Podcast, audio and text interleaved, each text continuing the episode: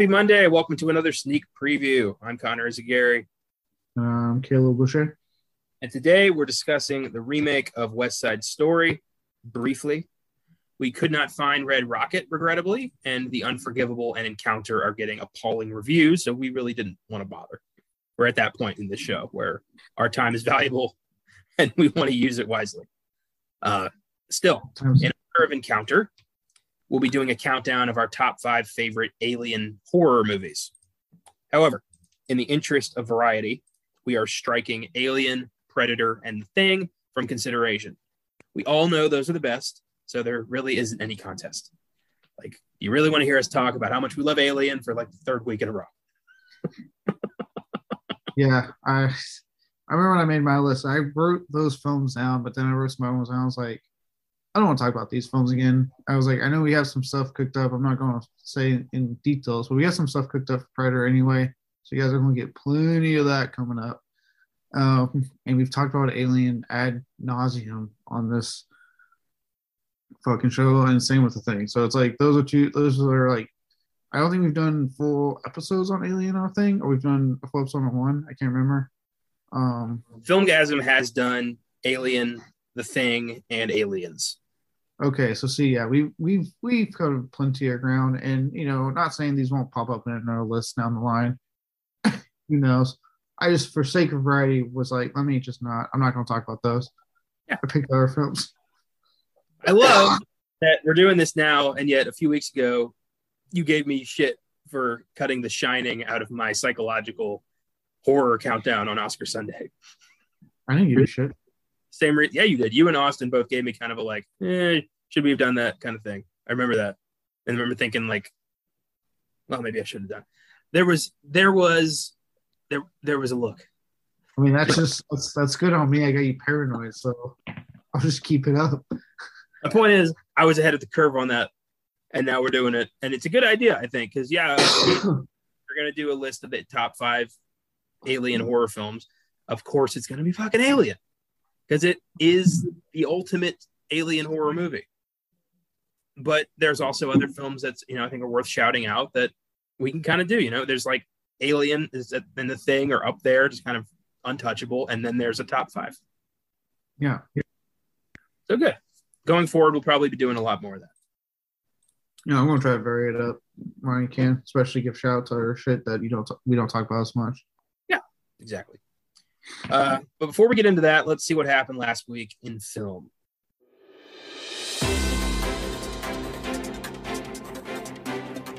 Last week in film.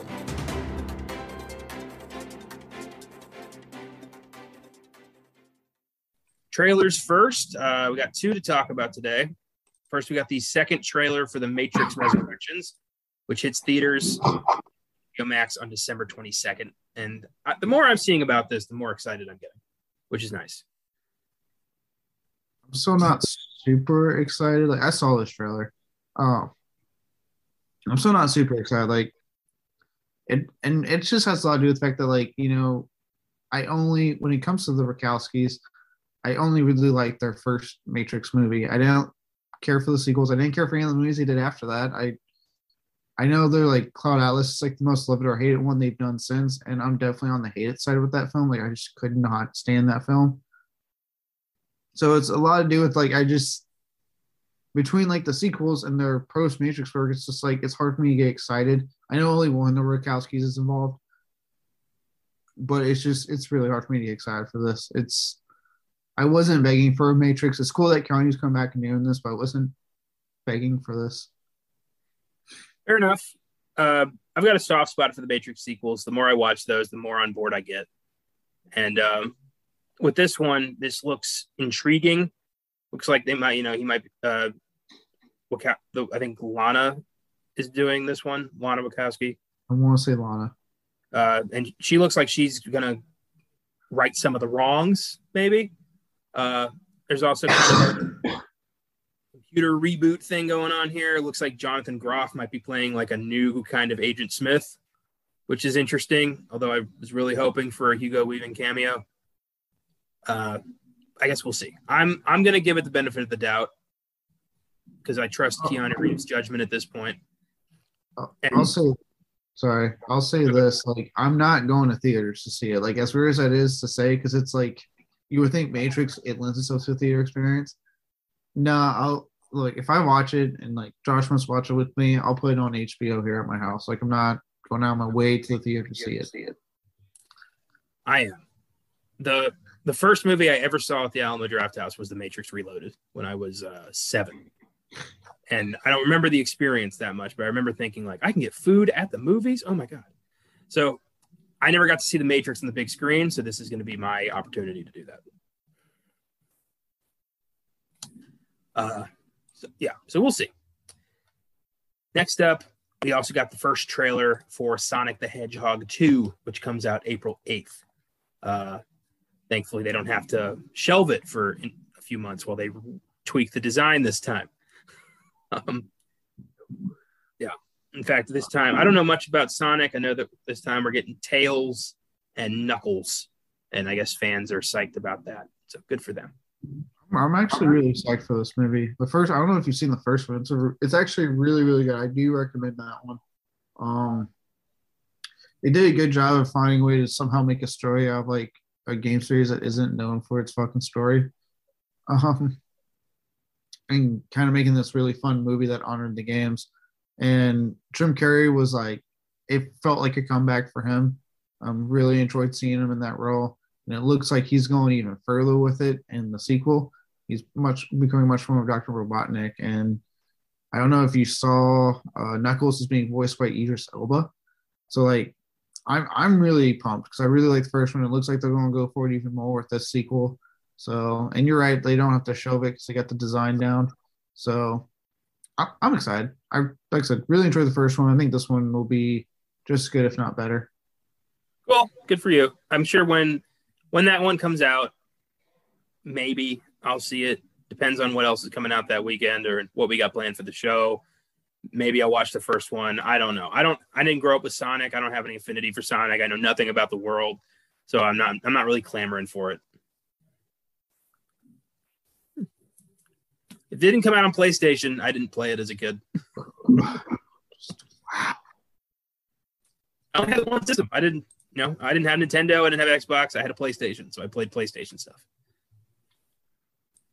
Uh, and that hasn't changed. um, that's all for trailers. Now, casting.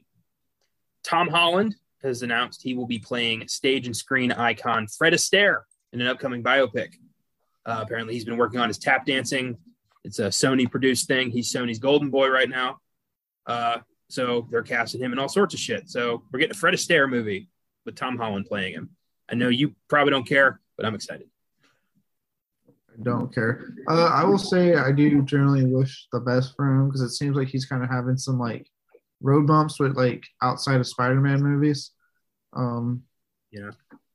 it a lot because I know he's so funny. He kind of has a baby face. I think is like I know one thing people keep pointing out, and um, I know for me like I can sp- at least speaking on behalf of the Uncharted movie, um, it's not even that like him as Nathan Drake bugs me. I think he'll actually probably ace it if anything, considering who Nathan Drake is in the game.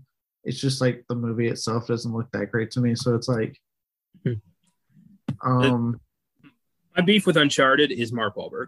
Like, he's no, I would not have cast him as Sully at all.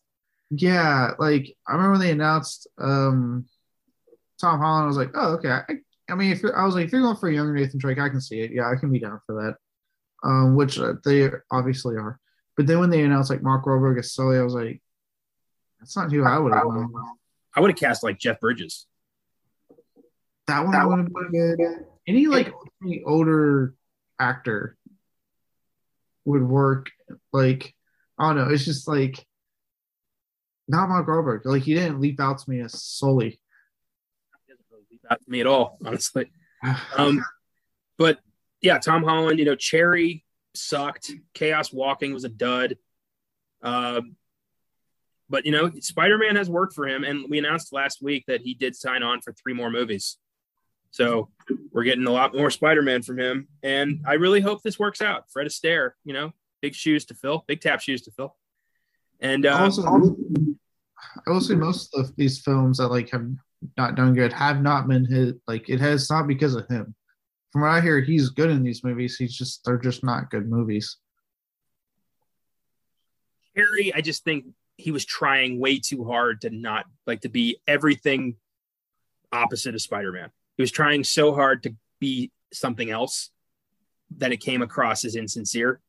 And the movie was like it was trying to be a war movie, it was trying to be a drug movie, it was trying to be a coming of age movie. It was just too much. And uh I just I don't know. I hope he has better luck with his projects in the future. Oh yeah, because I mean, yeah, he says on Spider Man, but eventually the Spider Man role is going to someone else is eventually going to take it. You know that that that character is going to live much longer than any actor. So, like, I I, I genuinely hope he does get lucky. I I think he's very outside. I do think he's a genuinely talented actor. He seems like a nice guy. I watched, uh, based off your and Josh's recommendation, I did watch the uh, Hot Ones that he was on. He seems like a genuinely good guy. So like I, I do I really do wish the best for him and hope he can find like good work outside of Spider Man. I'm sure he will. It'll just, you know, there's always a couple roadblocks, you know, transitioning from icon to lesser, I don't want to say lesser work, but like more indie work, I guess. It's, it's never going to happen immediately. You got to, you know, you got to find your, your footing and he'll find it. I'm sure he will. Mm-hmm. Florence Pugh, Rami Malek, and Benny Safdie have all been cast in Christopher Nolan's upcoming biopic, Oppenheimer, set for release next year, I believe. Might have been 2023. I don't know. It was 2023? It's 2023. Okay, so not next year. Uh, no. I love that you're like hate following this movie. Think it's like July 23rd or some bullshit like that. Oh boy. So yeah, uh, they're joining. I think Cillian Murphy, Robert Downey Jr. I think Matt Damon was in there. So this is shaping up to be quite a impressive cast. Can't wait to not watch this at the theaters because fuck you, Christopher Nolan. I get it, but this is such a it's a biopic of the guy who built the, the atom bomb. Like I want to see this. I want to know that I want to see that story. But I also really fucking hate his list of demands and he's a child, and I don't like supporting that, but I want to see this movie. I can easily Google or read a book on Oppenheimer. I don't need to watch the movie. It's fine. there is a. Uh, I know I've talked about the Time Suck podcast on this show before. One of the shows. There is an episode on the Manhattan Project you could check out. That was really good. But wow, so many options there is in this movie. It's not just about learning the story; it's about seeing the performances and how this film is structured. I want to see that. I want to see Cillian Murphy play Robert Oppenheimer. Like, yeah, I'm gonna see it. I'm gonna. I'm not gonna. Lie, I'm not gonna be proud of it, but I'm gonna see it.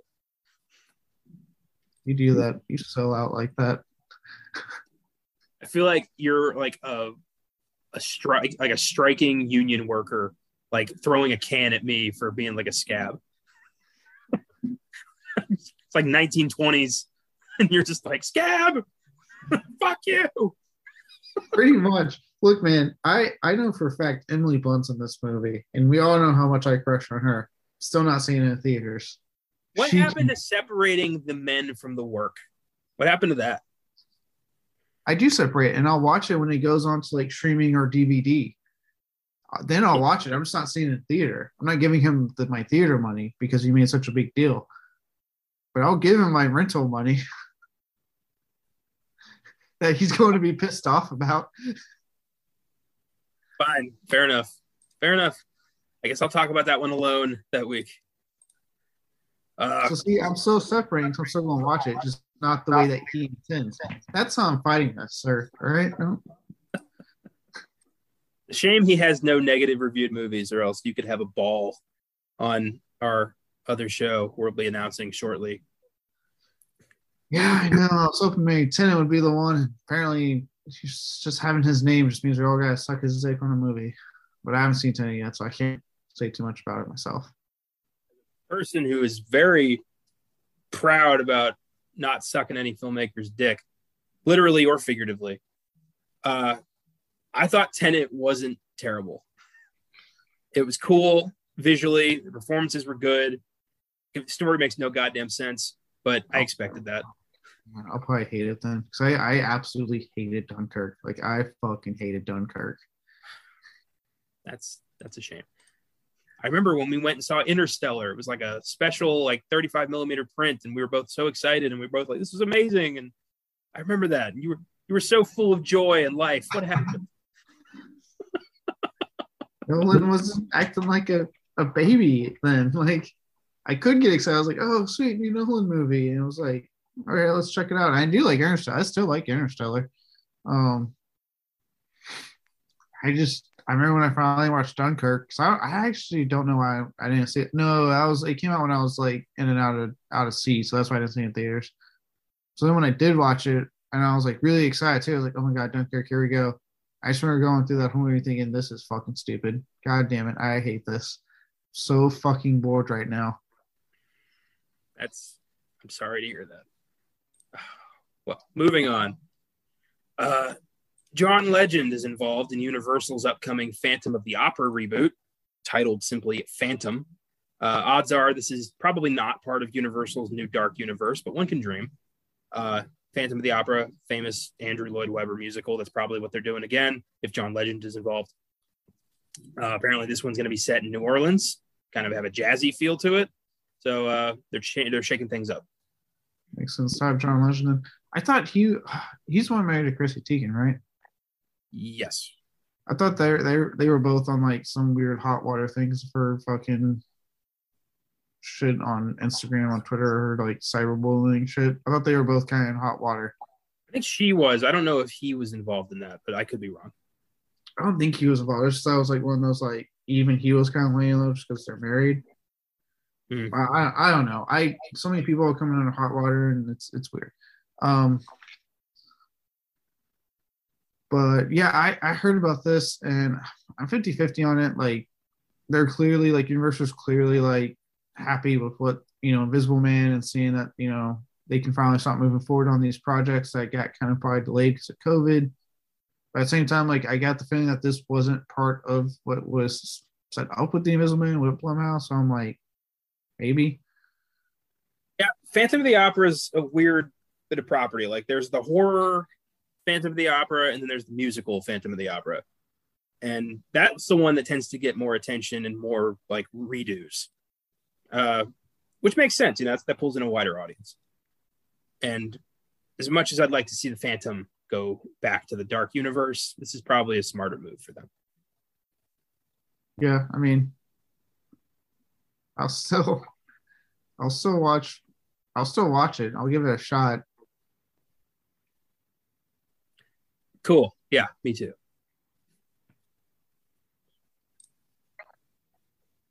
Next up, Marvel has confirmed a sequel to Shang-Chi is in early development, and Sony has confirmed Venom 3 is also in early development. No surprise here. Shang-Chi and Venom Let There Be Carnage were big hits by today's standards, and uh, a sequel is a no-brainer. But uh, I'm wondering, like Shang-Chi 2, like what's going to happen there? And Venom 3, is that going to be the one where Venom fights Spider-Man, or is Spider-Man 4 going to be the one where Venom fights Spider-Man? Who knows now? Um, I don't know if you saw in the report, uh, the guy who is writing, directing Shang-Chi 2, who did Shang-Chi 1, he's also doing a show for the MCU on Disney Plus. So that was all, that was like buried in it, but he's doing the Shang-Chi se- sequel and a show for Disney Plus. Oh, I wonder what that show is going to be. It didn't say there's said it's an MCU show for Disney Plus. I wonder if it's going to be like the adventures of the Mandarin throughout, like mankind's history. just centered around Awkwafina's character to just troll everyone. I'd watch that too. She's hilarious. Yeah, I would too. but uh, I think- Smart Money's probably Shang Chi's sister running the Ten Rings. That's probably what the, what the show will be about. That's that's what I'm thinking. I feel like because they left you know enough dangling plot threads at the end of the first movie to like the movie can go in one direction, in one direction the show can go in another. So I read a cool fan theory that the uh, the Ten Rings are actually uh, that belonged to the uh, the heralds of Galactus, and now that they're activated, like he's on his way. hmm, So that's kind of cool. You can. I wonder what that that'll mean something.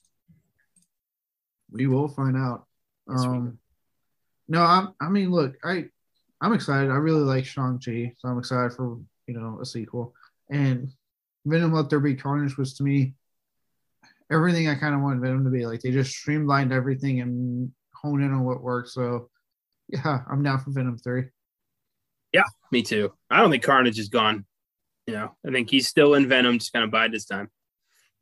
We'll see him again. Just waiting. Um, yeah. Uh, a bit of sad news.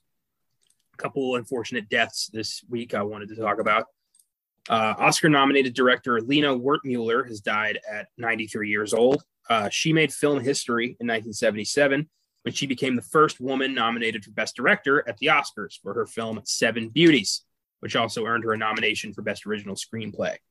Uh, had not seen Seven Beauties, but a trailblazer like her couldn't couldn't not give her a shout out.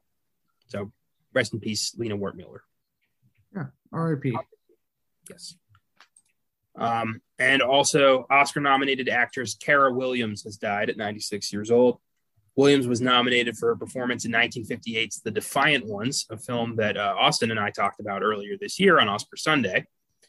Williams also appeared in the series Pete and Gladys, as well as her own sitcom, The Cara Williams Show, in the mid 60s. Uh, yeah, she was good. Her scene in The Defiant Ones is one of the best in that weirdly paced film. But uh, yeah, rest in peace, Cara Williams as well. R.I.P. Finally, I wanted to end on some positive news here. Kevin Feige has confirmed that we are going to see Daredevil in the MCU in the near future, and he will indeed be played by Charlie Cox, who played the character on the Daredevil Netflix series for three seasons, as well as the spin off miniseries, The Defenders. So Charlie Cox is back. Uh, when that happens will, uh, remains to be seen, but we are going to see him again, which is great. No, that made me happy. Like it, because if there's one thing you could, I feel like you could take from like that whole Netflix era shows is that like they got a lot of really good actors involved in those characters. And um, I know there's been the rumor mill surrounding that they are keen on keeping Jon Bernthal. Um, I'm hoping that with this announcement, Charlie Cox, that does mean that like it will like get confirmed, like they're like wanting to keep Jon Bernthal that he stays on Punisher. Those are the two guys I want to see keep going in their respective characters. Well, I feel like the way Spider-Man No Way Home is kind of, you know, picking and choosing what fans liked from previous Spider-Man movies. I think that they're going to be doing that for the Netflix series as well, grabbing actors and, you know, that fans really appreciated. I think, you know, the fact that Charlie Cox is coming back as Daredevil opens the door for Krysten Ritter, Mike Colter, Jon Bernthal, Vince D'Onofrio all these actors who possibly might want back in are going to get back in. Yeah, which is great. Yeah, again, they were all to me really good. Like I know out of all of them, like Krysten Ritter kind of gets like the most flack. So I know a lot of people like very like love it, hate it with her show. I was a big fan of Jessica Jones. I thought it was actually really good and different. Um, I really liked her in the role. And yeah, Mike. I mean, Mike Colter. I know he's kind of doing that show Evil, right now. He's like one of the main characters, but if he can come back to play uh, Luke Cage some more, I'm down. Yeah, the cool thing about it, like the MCU, is like yeah, it's like a you know decade long commitment, but not all the time. I mean, you're filming, you know, you film an Iron Man movie, you go film Dolittle, you go back and you film something else. Like it's just the way they do it is very smart. Yeah. So, like, like I said, awesome to get Charlie Cox back. Charlie Cox back. Hoping to hear some of these other actors will be coming back in their roles because I like I said I really liked a lot of what they were doing in those shows. Minus like how like you could argue the shows even be 13 episodes long and other issues, but if there was one thing I did like it was the actors. Minus fucking Iron Fist. Dear God. I think there's one thing all the fans want is Iron Fist to be just expunged from our minds. yeah. if, if he, fuck up. I don't ugh. God, if anything, maybe Shang Chi can find a way to fucking redeem that character and actually get a good actor for that role. Yeah, I had such high hopes for the first seasons of of most of those shows were so good, and then the Defenders was such a disaster, and that just made me lose like overnight interest. I was just like, I don't want to do this anymore. Yeah, well, dude, I watched The Punisher. I finished that one because I really liked that. And even that, I was like, this is a this is terrible. Uh, what they did with Jigsaw was fucking horrendous. Oh god, and their defense of it was just like Emotion No. scars. Fuck he- you. he's so vain that that would I was like, no, I don't I don't care. I want Jigsaw. Oh, I Oh, want God. Dominic West wearing three layers of like latex, you know, flesh torn up. That's what I want. Yeah, especially because I remember at the end of the first season, the way he fucked him up, I thought like, oh fuck yeah, we're gonna Jigsaw because like he fucked him up, and then that's all we got. I was like, god damn it. If somebody like literally dragged my face across a mirror like that, like a broken mirror, completely ripped open my face, and then the surgery made me look like that, I would be fucking grateful. I'd be like, I look like a human being. Thank you so much. he looked perfectly fine. I wouldn't be pissed about that at all. Yeah, it, uh, but in like in all fairness, I remember like- like you were saying with those first seasons, man. I really liked the first season of both Daredevil and Jessica Jones. Both those Yep. first seasons kicked ass. Luke Cage, I liked the first half. The moment uh Mahershala Ali, Mahershala, oh there you go. Sorry, I fucked that up because I was saying it the whole way. Mahershala Ali. Uh, the moment his character got killed, Cottonmouth, like to me, that whole second half just is not nearly as good. Like he was such a great villain and he's such a good actor that it was just like, okay, I don't care anymore. And Iron Fist, like, oh god, it was like I I powered through all 13 episodes. It was such like it was like the next day would hit and I'd be like, oh god, I'm only on episode seven. Oh god. the first half of Daredevil's second season with you know introducing Frank Castle and Kingpin in jail. That was great. The second the hand became the overpowering thing in all of these shows, it start like it, it just fell apart. Yeah, that fell apart, which is weird though, because then like the third season of Daredevil was consistently good. I never, I never, I haven't watched it yet. I, I don't really have any plans to. Oh, the whole third season's good. So they have a whole like one take prison escape scene, like when like Kingpin uh releases all the inmates and like Daredevil's in there, and he has to get out. It's really cool. Isn't Bullseye in that season? Yeah, he's really good too. Actually, the guy that got to play Bullseye it was a really kick-ass fight scene in like an office with him and Daredevil. Like I said, the third season was like they legit like corrected everything from season two. and made the whole season worth it. Because I'm, with you. I remember the whole like first half of season two when it was like him and Jon Bernthal. I was like Punisher was fucking. I was in. Like the moment John per- Bertha called him Red, I'm like, yeah, hell yeah, here we go. Like, and yeah, the moment they switched off him to do the hand, I was just like, all right, I don't care anymore. This isn't as entertaining. Yeah, well, hopefully, I wonder how much, if any, of that is going to end up being MCU canon for these guys. Probably nothing. I imagine it'll be a clean slate, but um, it'll just be cool to see them again. Yeah. Okay, well, that's what happened last week in film. Always cool this segment. It's always a variety. You never know what's going to happen. Um, so this week, Saw the release of four movies, uh, two of which were getting panned, and we didn't bother with it. One of which we couldn't find, and one of which one of which only I had interest in. So West Side Story. Yeah, let me uh, let me say a little bit about that. I feel like I've been talking about this constantly. Like, we just did the Oscar Sunday on the original one, and I've had so much West Side Story happening to me lately. It'll be nice to put it to bed. I've had zero because I could care less about this fucking movie.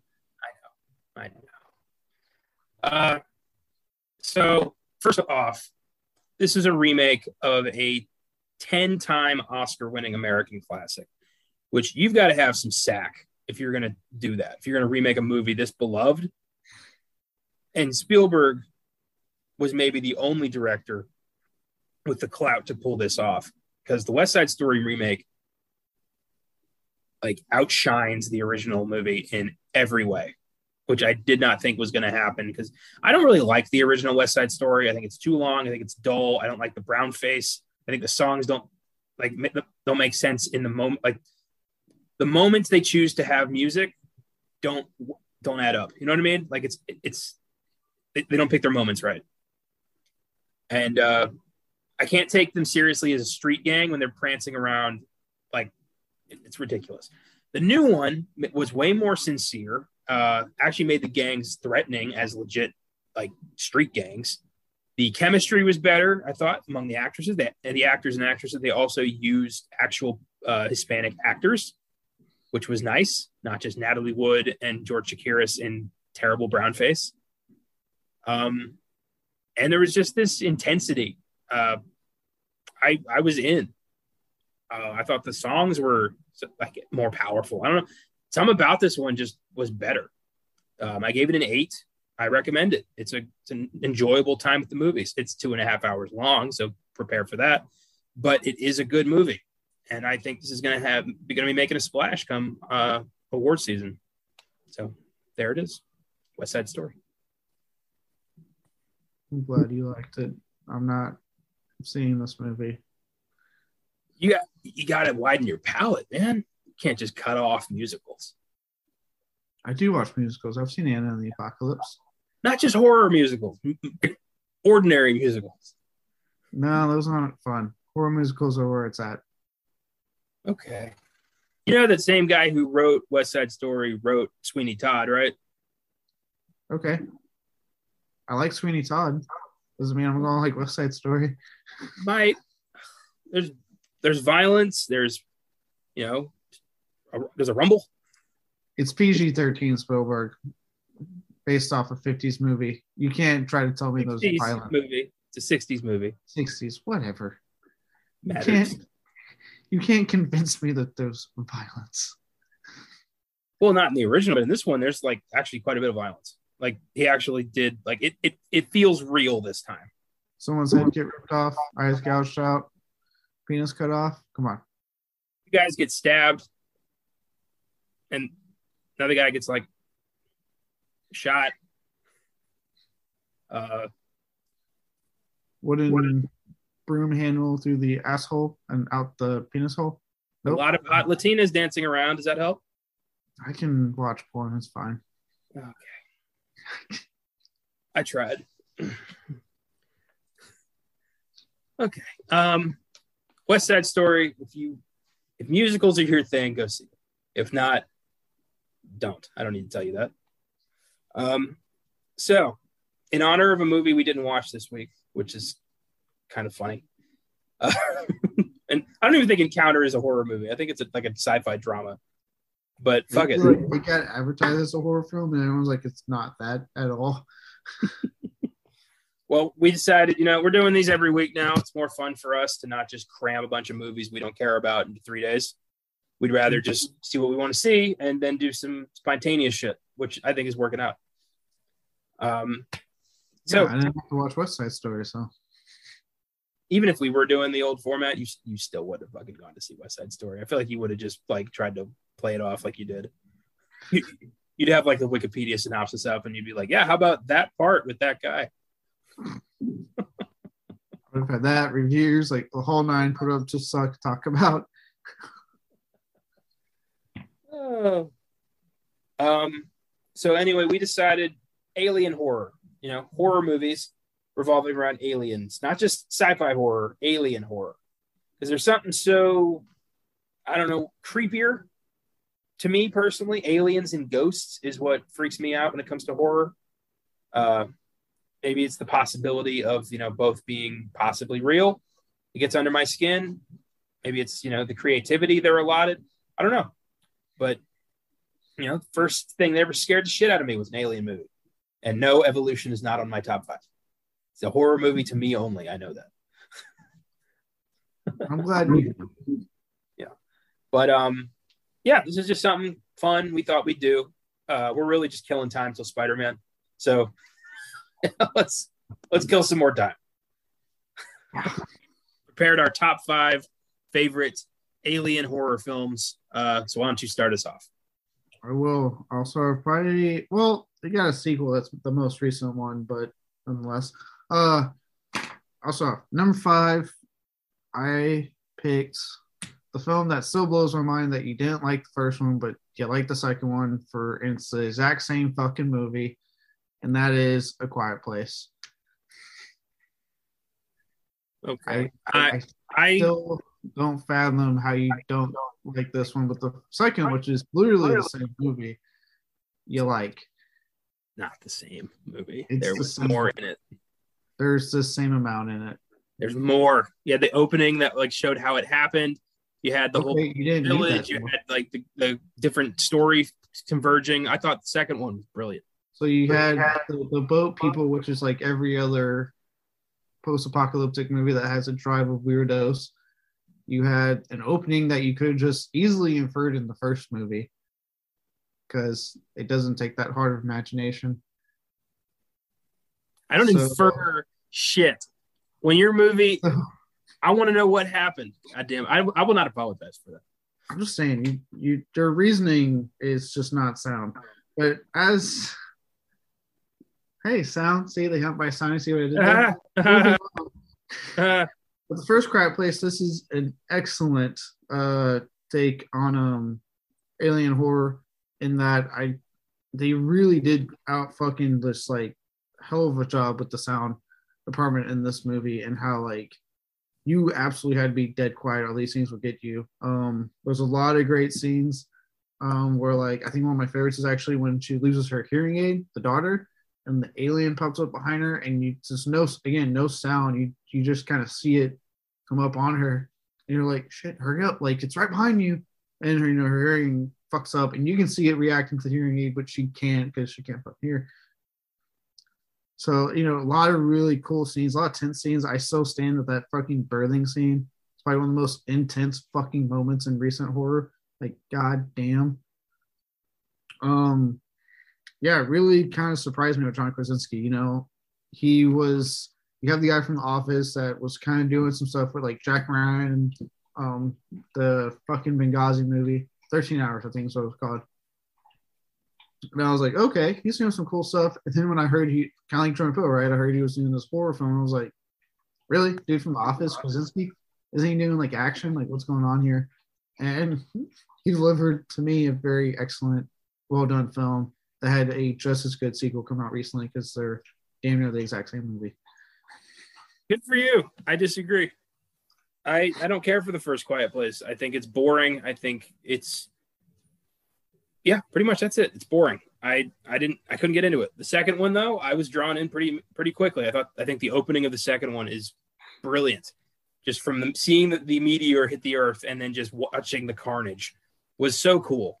Uh, and I liked, you know, adding more characters, building the world, having them kind of, you know, feel guilty about losing Krasinski and now kind of working towards building a better life in his name. I like that. Uh, yeah, so agree to disagree, I guess. Your opinion's just so wrong. Quiet Place 2 nearly made my top five, but I decided not to. Uh, my number five is uh, goes all the way back to the 50s. Uh, a film I watched on a whim. I knew I was gonna probably like it, but god damn did I not I didn't expect it to be as creepy as it was.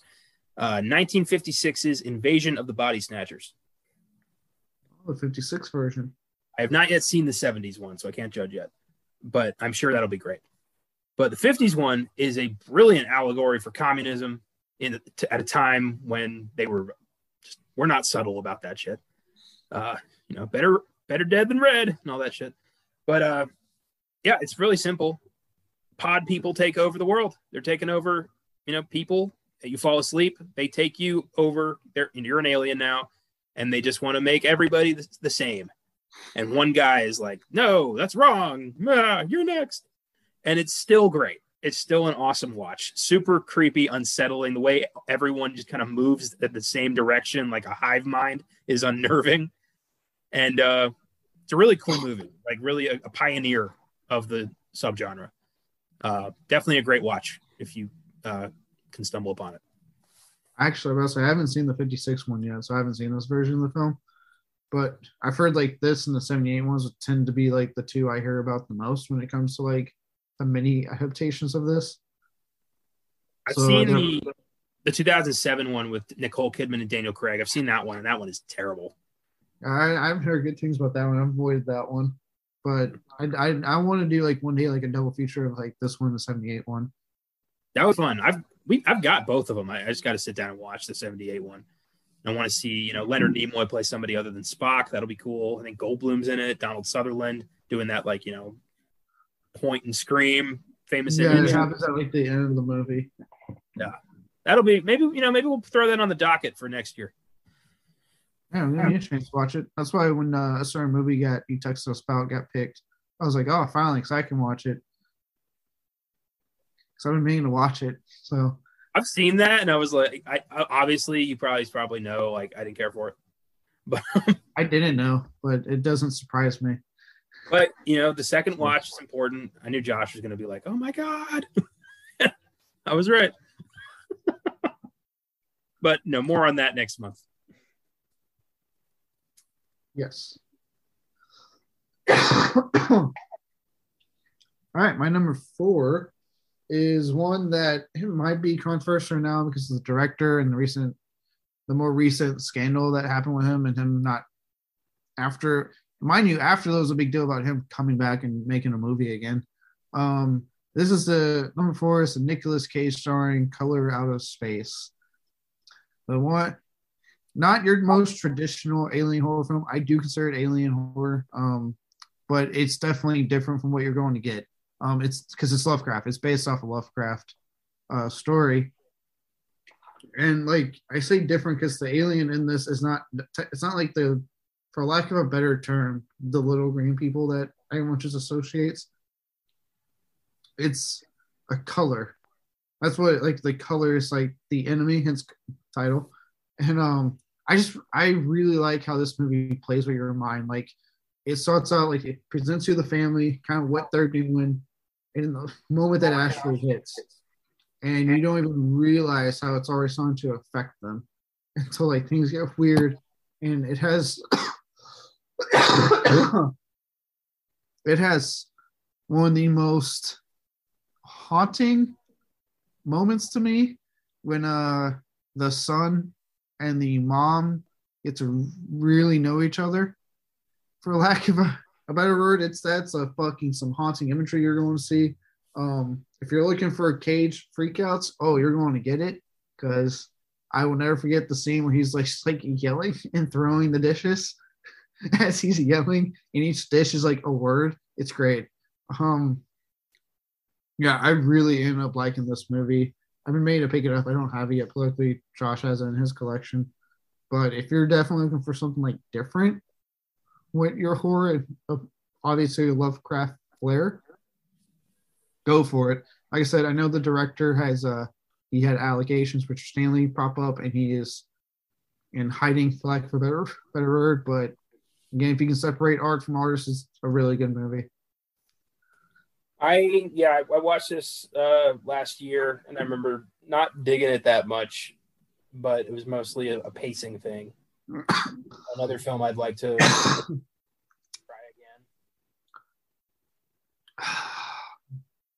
You just don't. You just don't like good movies. Well, we have a podcast, so I can talk this shit through. I watched that movie outside the show, so I didn't have the opportunity to kind of dig into it. So you know, you want me to you want me to try things again, bring it to the show.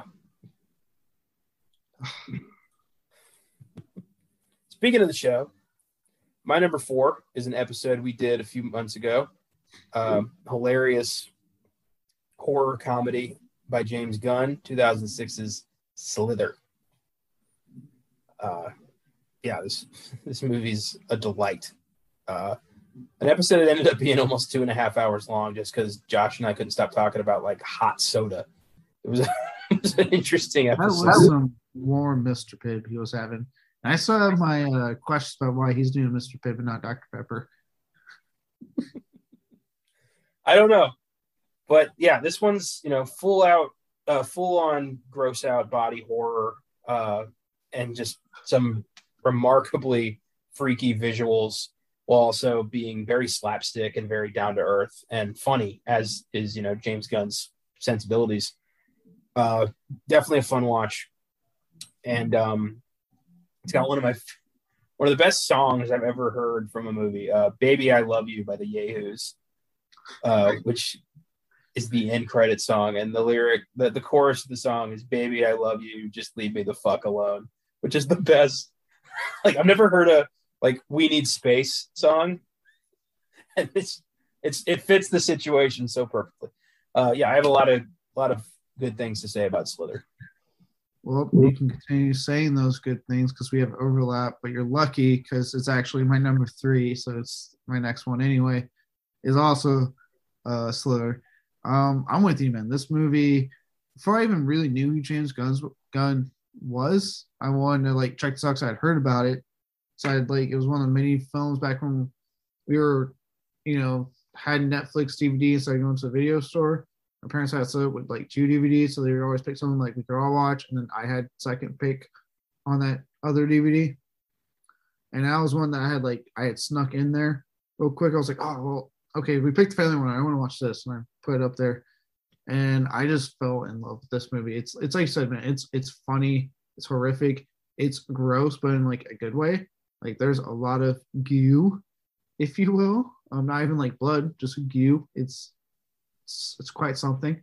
Um, and it it has like you know I know that a lot of them are James Gunn staples, but God, does this man know how to get cast? I know we've talked about before with him, but the cast for this is like a lot of people. You'll be like, oh hey, it's it's Nathan Fillion. Oh hey, it's Michael. Like you just like yeah. there are a lot of good people, and they're all great. Like I yeah, this movie is it's just so fucking good. Um, like I said, I have questions. I guess it makes sense that the mayor's doing Mr. Pibb because the mayor's an asshole.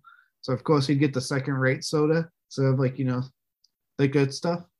Um, but yeah, actually I remember when my my last day on the on my ship, like my when I was doing my duty days, my, the when I would be like stuck on the boat um all day and all night, you know, I bring my laptop to watch movies and it was my last duty day, and they were like, "Hey, pick some movies."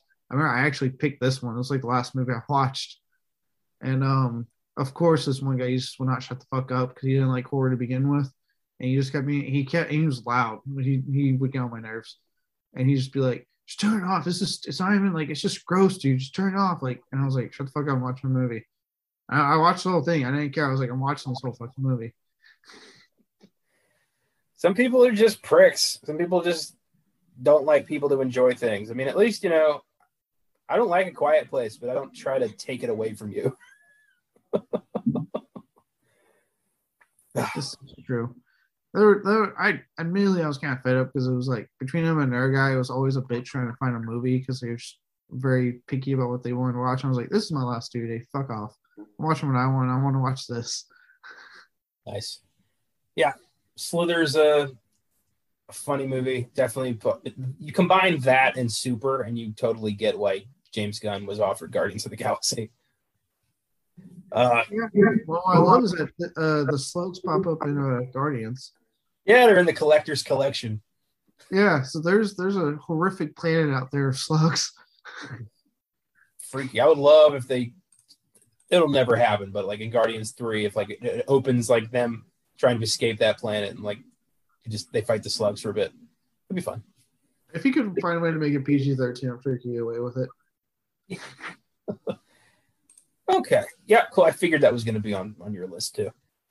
Uh, my number three is a film that really got under my skin. One of the creepiest alien abduction movies I've ever seen. It kind of combines alien movies, but with like the the tone of like a haunted house kind of thing. It's called uh, 2013's Dark Skies. Uh, this this movie is so freaking. You don't even know it's aliens till like 45 minutes in, and then you're like, oh, this is what it is. Like you think this house is haunted, and then they're like, no, you've been chosen by the Greys. And they go talk to J.K. Simmons, and he's like, "I'm so sorry, but once you've been chosen, that's it. Your your family's been marked. So good luck."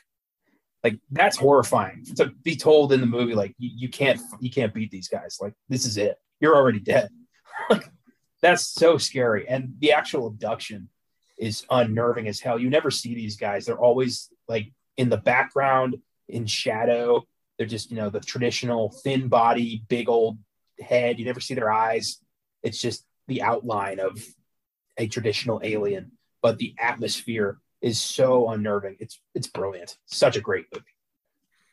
Yeah, I, actually, I saw this on your recommendation. I remember you were telling me about it, and I rent I, I rented it, and I was like, oh, this is like like you said, it's pretty. I've only seen it once, and my memory's resting on it. I do remember thinking like, yeah, it's really cool they applied like the haunted house aesthetic to an alien film, and then like you said, the big reveal is that they're going to abduct them, and there's nothing they can do about. It. So it's it's a very Right. different take on alien horror, and I, I I remember really enjoying it. I just haven't seen it since I rented it that day.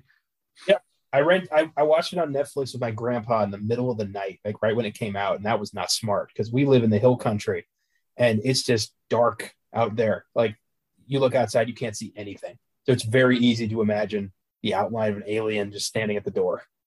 so that that freaked me out, and then I watched it again earlier this year, uh, just for kicks because I was like, I remember that being really good, and I was like, Yep, I was right. Yep, this is still creepy. Okay, nice. Well, I'll, I'll, I'll have to recheck it out one day. Um, Yeah, it's definitely one I'd love to do on the show. Uh, it's a really good movie. I mean, that's definitely appropriate for me to check it out. So, Oh, yeah. Um. All right, my number two. So I kind of, I guess you can say it's kind of stretching alien horror on this one. It's, it's more of a segment, not the whole movie. But I would be remiss if I didn't include it on here.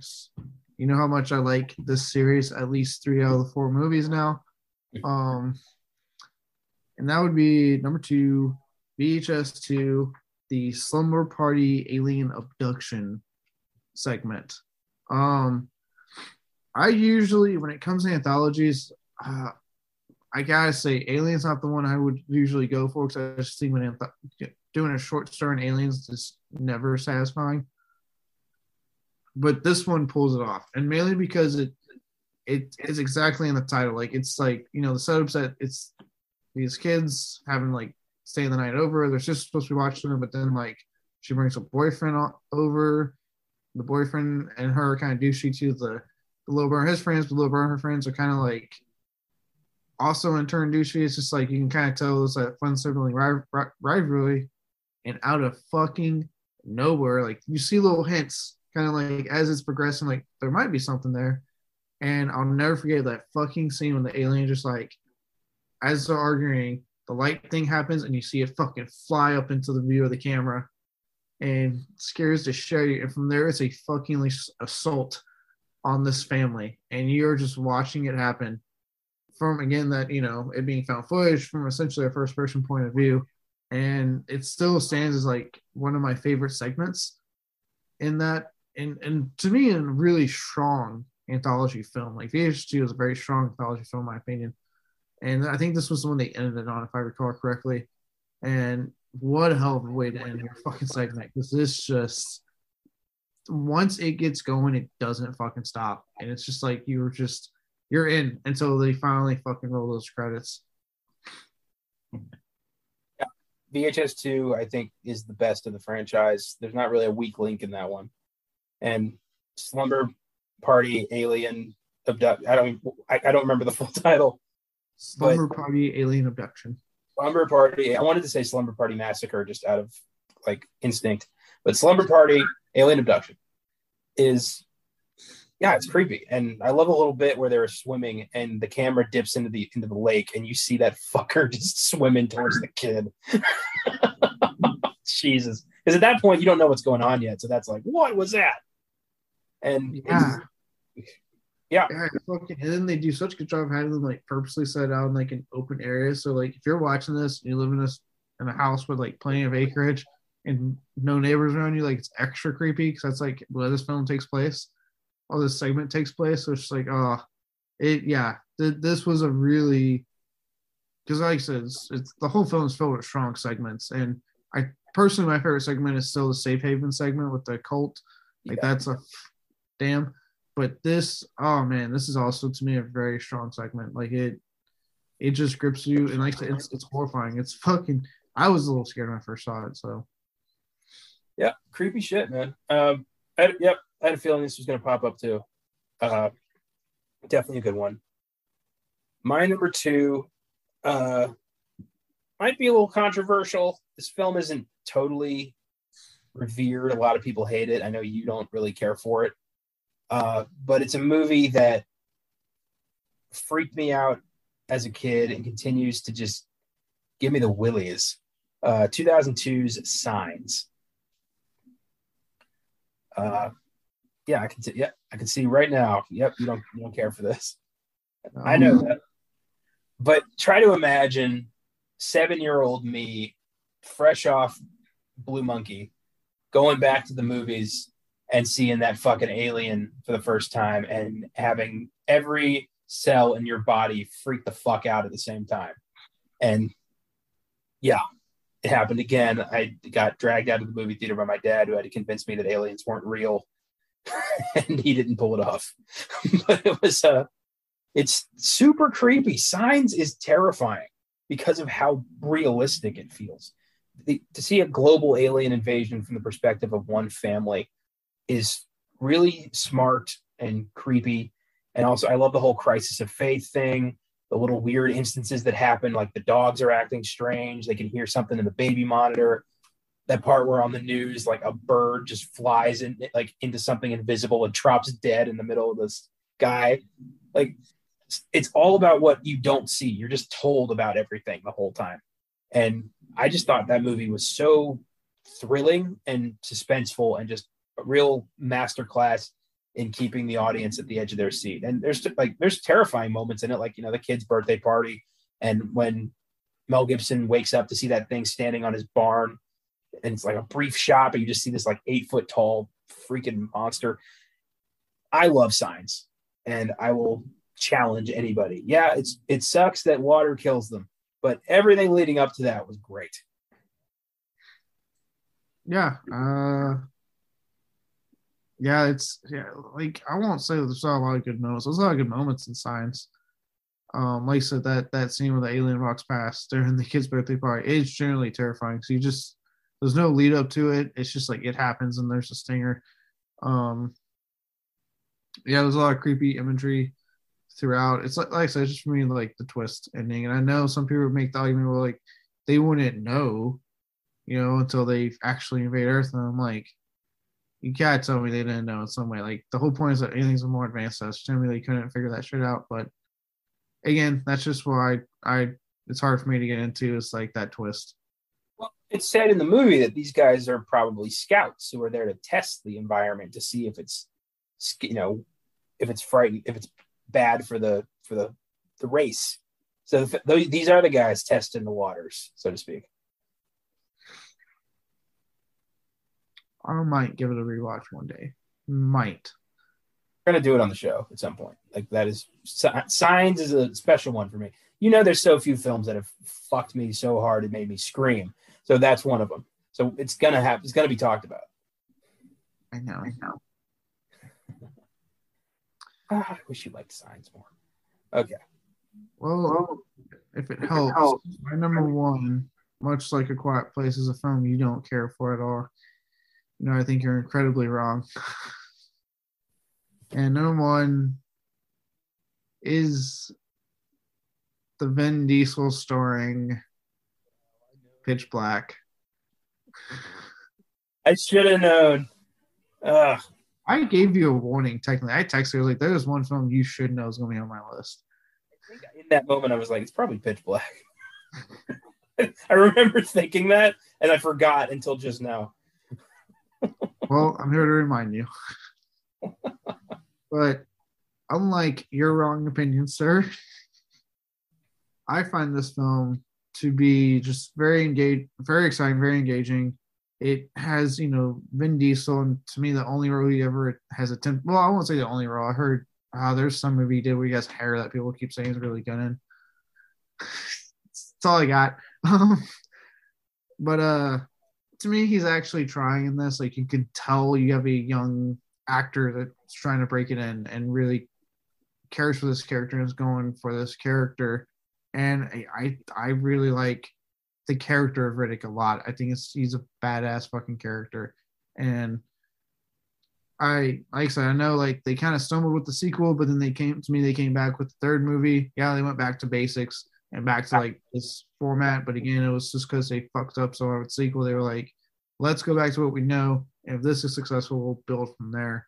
And it, it ended up paying off. I think I actually just heard they're finally getting ready to like film the fourth movie. Like Vin Diesel was finally like, I guess finding time between like, you know, his one successful franchise. Um because I'm sorry, Guardians. He just has to record like three lines, so he's he's not he's not much of a commitment to Guardians. Fuck, go fuck yourself, Vin Diesel. Um, but you know, in this one, I really like him. Uh, it has Cole Hauser, who I also love, and I think him and uh, Vin Diesel just played very well off each other. I, you know, there's a lot of cool shots that I, you know, I talked about in that when he blows that fucking candle and all the aliens are fucking surrounding him and all night. Just cool, cool imagery, cool movie. And yeah, I I still love this movie. I will defend this movie when it comes to Vin Diesel. I won't, you know, I understand people's Fast and Furious opinions. That's fine. I, I get that, but I'll defend this movie. It's your prerogative. I I don't care for this movie. Pitch Black, all all of them are just kind of bleed together for me. I don't I don't get it. Dick Riddick ain't no hero as far as I'm concerned. Whatever. It's just not my cup. I, I've I've given this film two chances now. I'm out. So, but you you keep on loving this movie. I'm glad you have such an affinity for it. I will, because my opinion is right. Yeah. Okay. You know, I made a new friend this semester in one of my classes who's one of his favorite movies is The Chronicles of Riddick. The sequel? Yeah.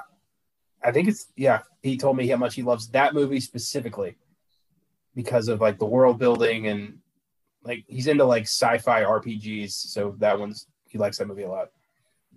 It's way better sci-fi films than God damn it. We talked about a lot of them, but that was the one that started the conversation because I was like, I think I went like, really? you too? Is it is it me? Am I the problem? Yeah, you are the problem. Granted, I would make the argument that like everything he likes about Chronicles is a cliche and has been done in every other sci-fi film. And what makes Pitch Black work is that you don't know that much. And that's what actually hurts Chronicles is they spend so much fucking time trying to make it into a franchise of world building and he's in prophecies and PG thirteen and yeah. Everything, like I would I could easily argue that everything he likes is a cliche and what was completely wrong for a fucking sequel to Pitch Black, and why they had to do what they did with Riddick, like the third one, to like try to get the fans back on board with this. You could argue that, but but you're not going to. well, he's not here right now. Whatever. Pitch Black. I know I'm going to hear about it for the rest of time, but I don't. I don't like it. Well, because you're wrong.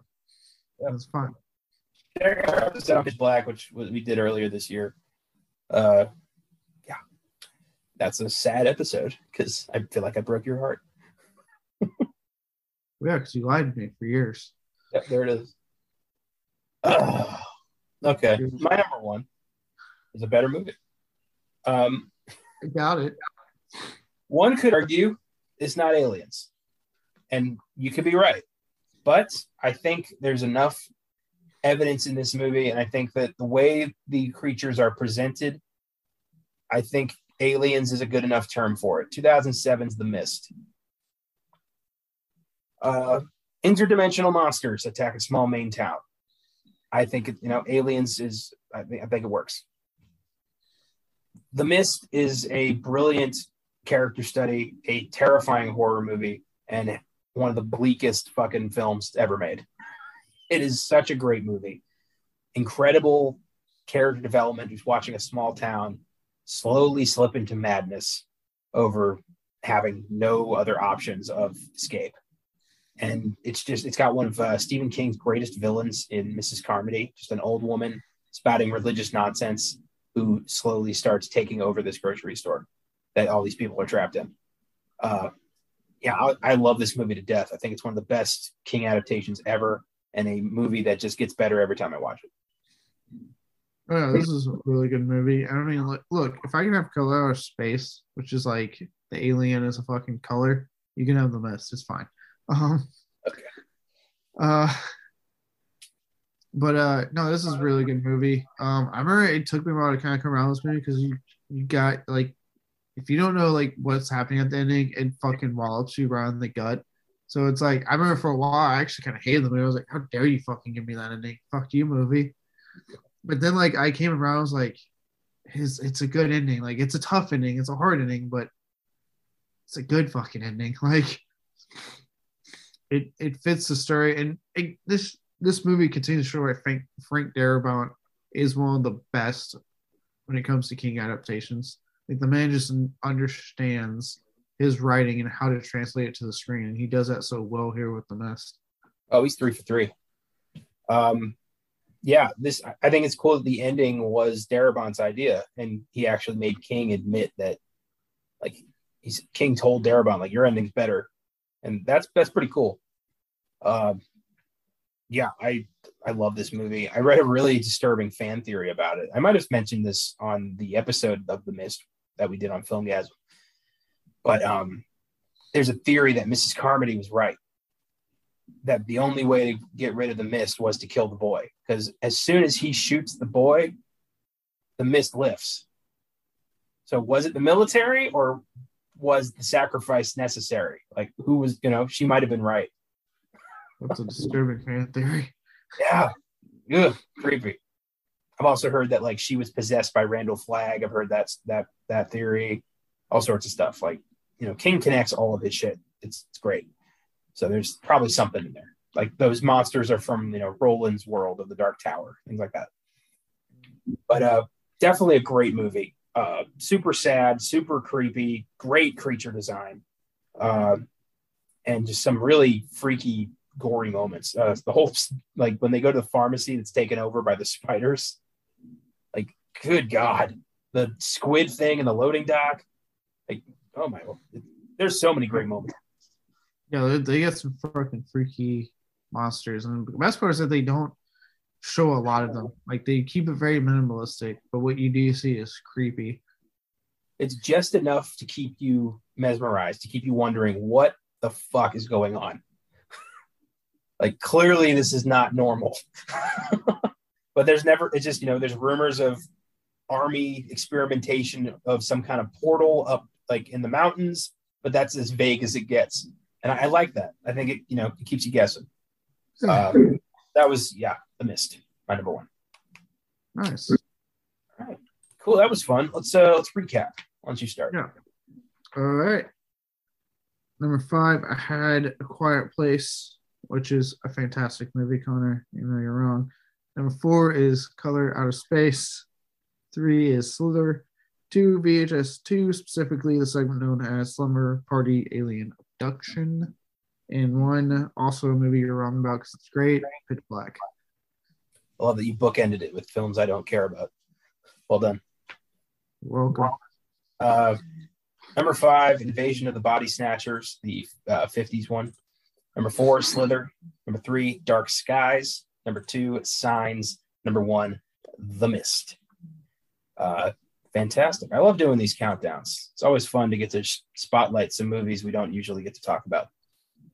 Yeah, no, I, I enjoy this a lot. Uh, I would enjoy it more if I wasn't looking at, you know, my software update thing. Thankfully, it hasn't just fucking restarted me, but nonetheless. Uh, well, thanks for listening, everybody. If you like what we do, you can always follow us on our socials Facebook, Instagram, and Twitter at Filmgazm Productions if you want to suggest films, give us feedback, you can always shoot us a message there or email us at filmgazm at gmail.com or uh, leave us some comments on YouTube. I always forget to plug YouTube. Uh, if you want to support, right. we, we, hmm? we, have YouTube. That's right. Yeah, we also have a website. I found that out recently. Uh, we also have a new show coming at some point. Mm-hmm. Yes, we're going to be announcing that. Actually, this is a good place to announce the announcement. we're going to be announcing the new show formally on our uh, the the Filmgazm episode the week of Christmas. So that's in a couple weeks. Oh, a nice little Christmas present. Yeah, exactly. So that'll be I'll our. Say this, I'll say this much: we have the first episode in the can. Yes. So.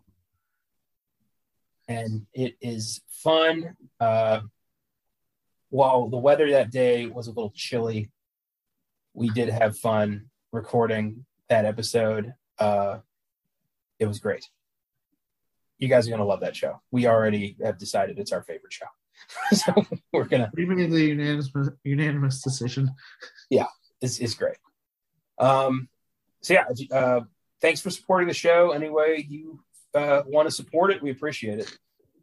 Next week is a big one. We've got our third MCU film of the year. No, fourth, fourth MCU. Third, fourth. Yeah. I forgot Black Widow. So Black Widow, Shang Chi, Eternals, Spider Man, No Way Home. Four. Well done, Marvel. Uh, so that's obviously our big priority. Also, we have Guillermo del Toro's Nightmare Alley in theaters, and Benjamin Cleary's or Clearly uh, drama Swan Song on Apple TV Plus. Also, Red Rocket gets a wider release, so hopefully one of us will get to watch that.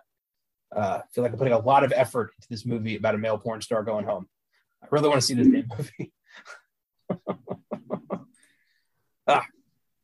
So don't miss the original 2002 Spider-Man on Wednesday's Filmgazm and the 2018 animated flick Spider-Man into the Spider-Verse on Oscar Sunday. Spider-Man week. Uh, have a great one and keep watching movies.